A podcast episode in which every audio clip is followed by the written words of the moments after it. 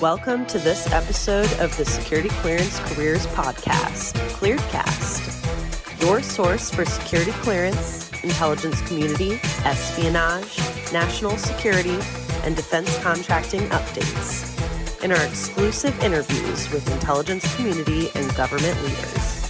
Hello, hello, and thank you for tuning in to this episode of the Security Clearance Careers Podcast. I'm your host, Katie Keller, and today our guest is someone who has certainly lived through some security clearance careers. Sarah Adams is an award winning targeting officer and global threat advisor with extensive domestic and international experience. From 2015 to 17, she served on the U.S. House of Representatives Select Committee on Benghazi. Prior to the committee, she was a lead targeting analyst at the CIA after joining the agency in 2006, identifying and assessing global terrorist threats aimed at the U.S., its interests, and its global allies. More recently, she has worked in a number of other roles to try to answer complex national security challenges and co authored Benghazi Know Thy Enemy, a cold case investigation. So today we are going to chat about some of her journey that is laid out in the book and her career at the CIA. So, first, thank you, Sarah, for joining me today.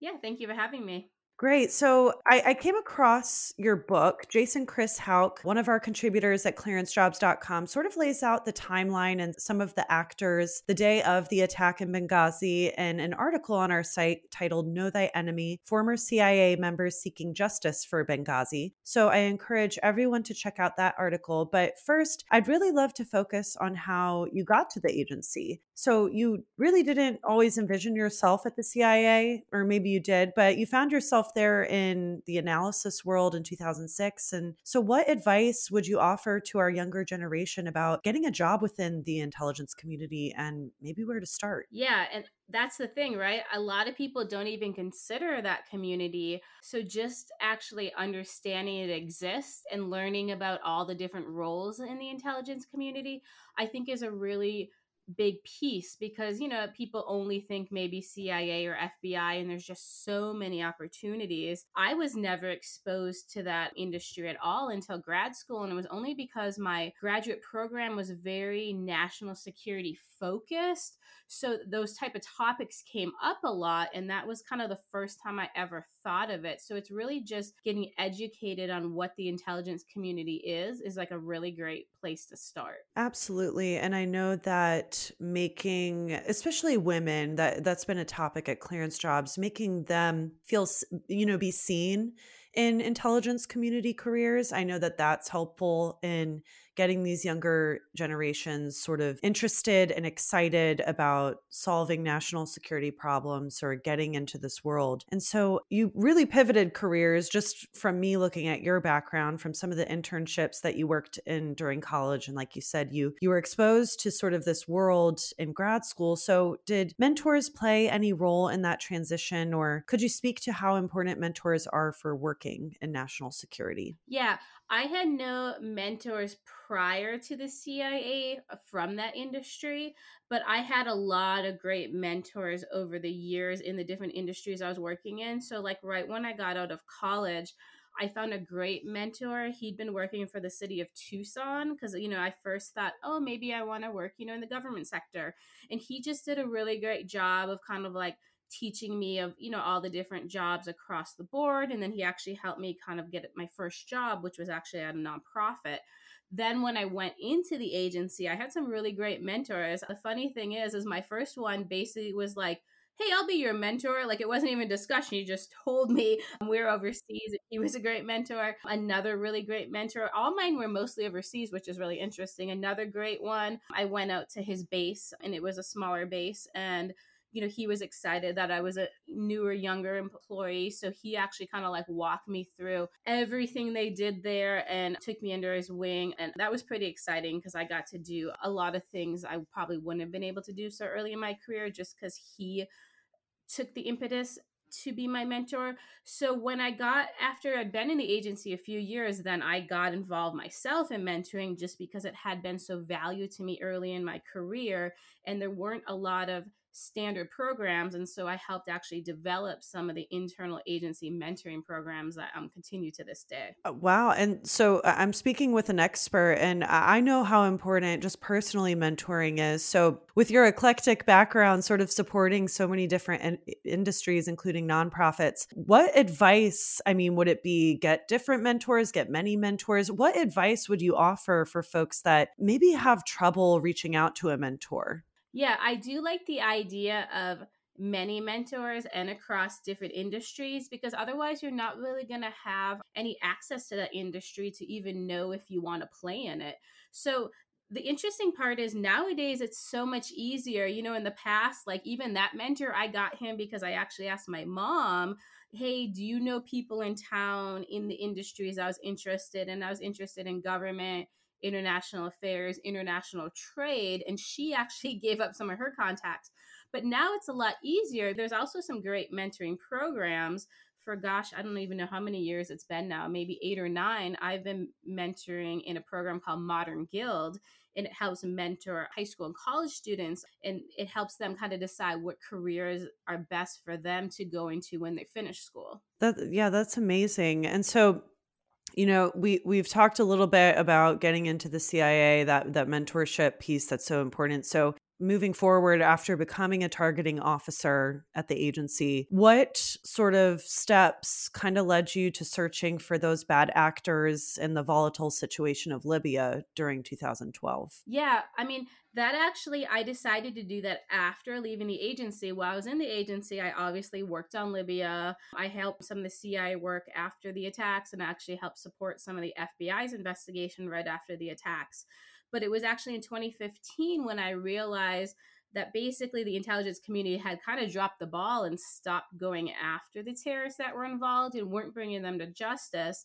and so that's when me and another former cia colleague decided to partner up and then do our own investigation. And so we've been doing that now for seven years, and um, we've self-funded that. And and you know that's obviously outlined in in the book. Mm-hmm. So let's let's talk about the the controversy of Benghazi because one thing that you do know in the book is that politics should not be a part of national security investigations and i'm sure you know that's one of the reasons why you also funded this this investigation so with your book what really do you hope Americans take away from reading it? Yeah, well, we actually decided to share the investigation with Americans just to get them a little more passionate about us going after the terrorists because the US government kind of gets away with not bringing them to justice because there's not interest in bringing them to justice. And I know a lot of that's to do with the politics, but you know, we had 150 terrorists involved in these attacks. And what we try to clearly say in the book is they've done a lot of attacks since and they've killed um you know we, we try keeping counts we think it's at least 10,000 civilians since our attacks are terrorists alone so you know it's very dangerous when you don't actually bring these persons to justice so that's kind of what we wanted the public to understand hey even though we focus on things now like Russia, China, you know, this terrorist threat isn't going away and it is something that needs to kind of stay at the top of everyone's radar. Okay, sure. And so uh, backing it up a little bit, to 2014 with the Congressional Benghazi Committee when they recruited you to sort of get a grasp on what happened so that they could advocate for change to prevent another similar attack, which, you know, obviously you just noted that other attacks have happened. So, what have the investigations into Benghazi found? And after seeing intelligence play a role in other terrorist events, is, is there anything that can be done differently, in your opinion? Yeah, I mean, you know, I was on the select committee in Benghazi.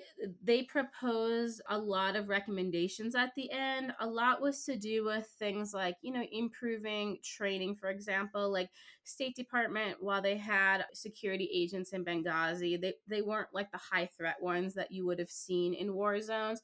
So some of those things have been tweaked and, and State Department has kind of lifted their the level back to what it used to be for those security persons.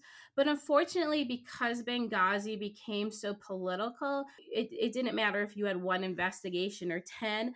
People like to just kind of stay away from it, unfortunately. That's kind of one of the hopes of our book, right? To kind of show, hey, this was an Al Qaeda terrorist attack.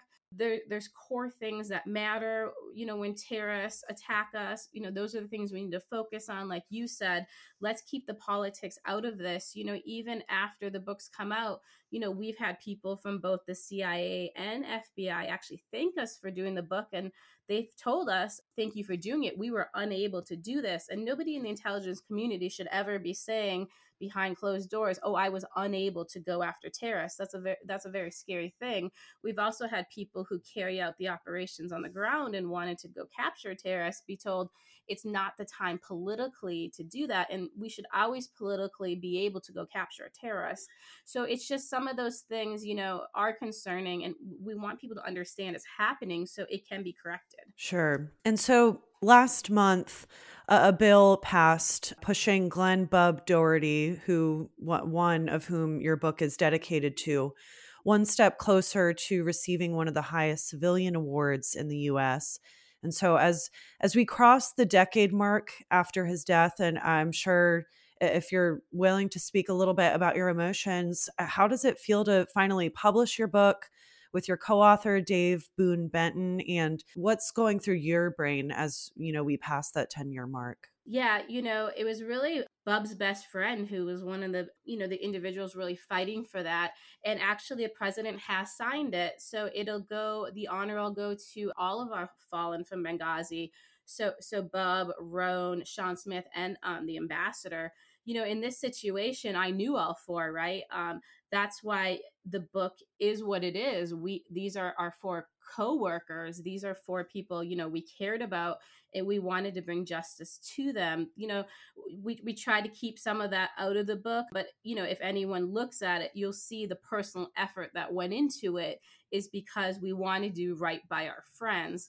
Um, and you know i think now 10 years later we're starting to get a little more support you know especially with this bill being passed you know in the house in the senate and signed by the president.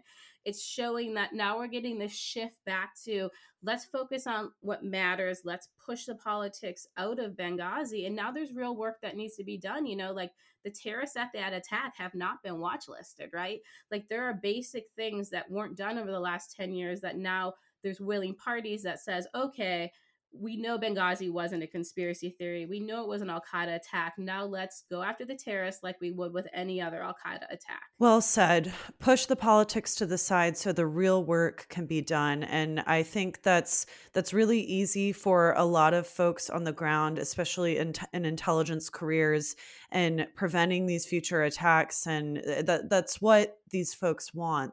And so I, I really appreciate you joining me today to share a little bit about your story and the book. And we'll be sure to link to the book in the show notes here. But before we sign off, any closing thoughts for our listeners? And I, I, do have to ask, you know, since this is the Security Clearance Careers podcast, any any insights or advice for those that may be looking to to gain a security clearance or just get into a security clearance career? Yeah, I mean, one of the things I always try to tell people interested, especially if they're young enough, I say focus on the internships. There's really great internships across the intelligence community that'll get you not only that first security clearance, but if you're young enough in school and you do like two or three summers, each of those count as a year. And what a lot of young people don't understand is you kind of get like when you come in the CIA, you have your three years probation. Well, if you've already done those three summers, you come into the CIA pretty senior um, and you you know you have a pretty established career already just from working in the summers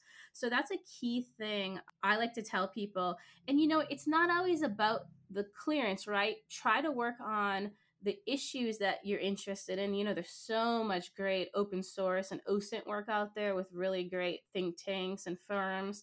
So don't make that your only focus because you'll eventually get around to where you want to be. There, there's so many ways to get into the community and that are really exciting and doing great work. That's great. Well, again, thank you so much, Sarah. For everyone listening who may be a student interested in gaining a security clearance or at least getting an internship in this field without one, or if you are looking for information on intelligence careers in general or building a resume template, you can visit news.clearancejobs.com.